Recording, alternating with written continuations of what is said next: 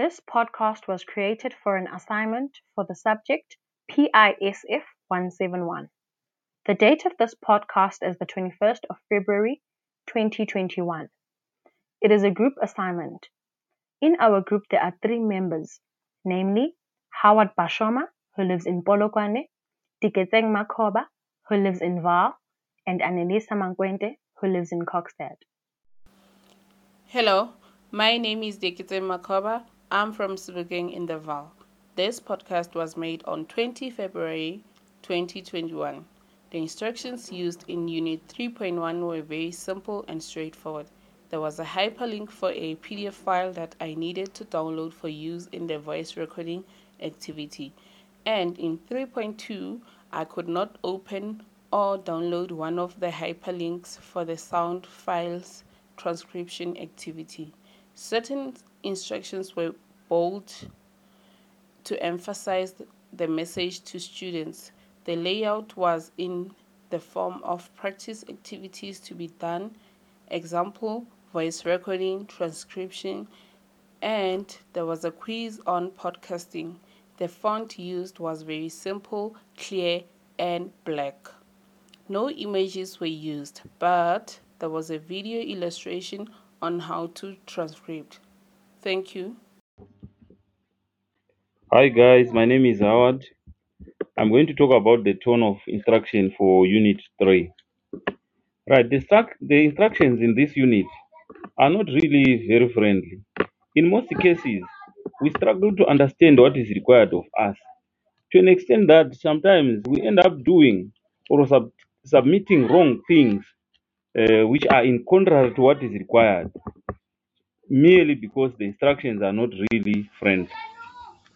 For example, if you check on that uh, instruction of a transcript, we, we we are not really sure of what we are supposed to do there because of, obvi- obviously some of us are not very much familiar with uh, uh, uh, these programs and so on. So we really need clear instructions on how we should go about our our assignment because if we don't have that, that's when we end up sometimes not doing the work or sometimes we end up submitting uh, things that are not required. Thank you. Hello, my name is Dikete Makoba. This podcast was made on 20 February 2021. In this podcast, I'm going to talk about what was taught in Unit 3. Podcasting was taught in two methods in Unit 3. The first method was the voice recording, which entailed recording myself reading information about podcasting. I needed to take note of my background noise, voice projection, and how I articulate words.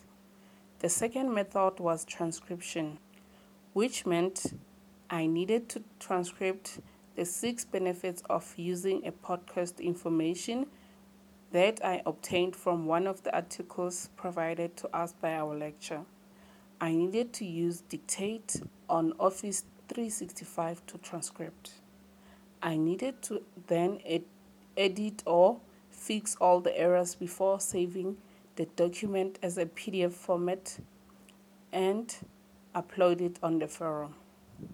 Scaffolding was used by a lecturer in this unit. She provided us with support by means of activities, instructions, and videos in every new task.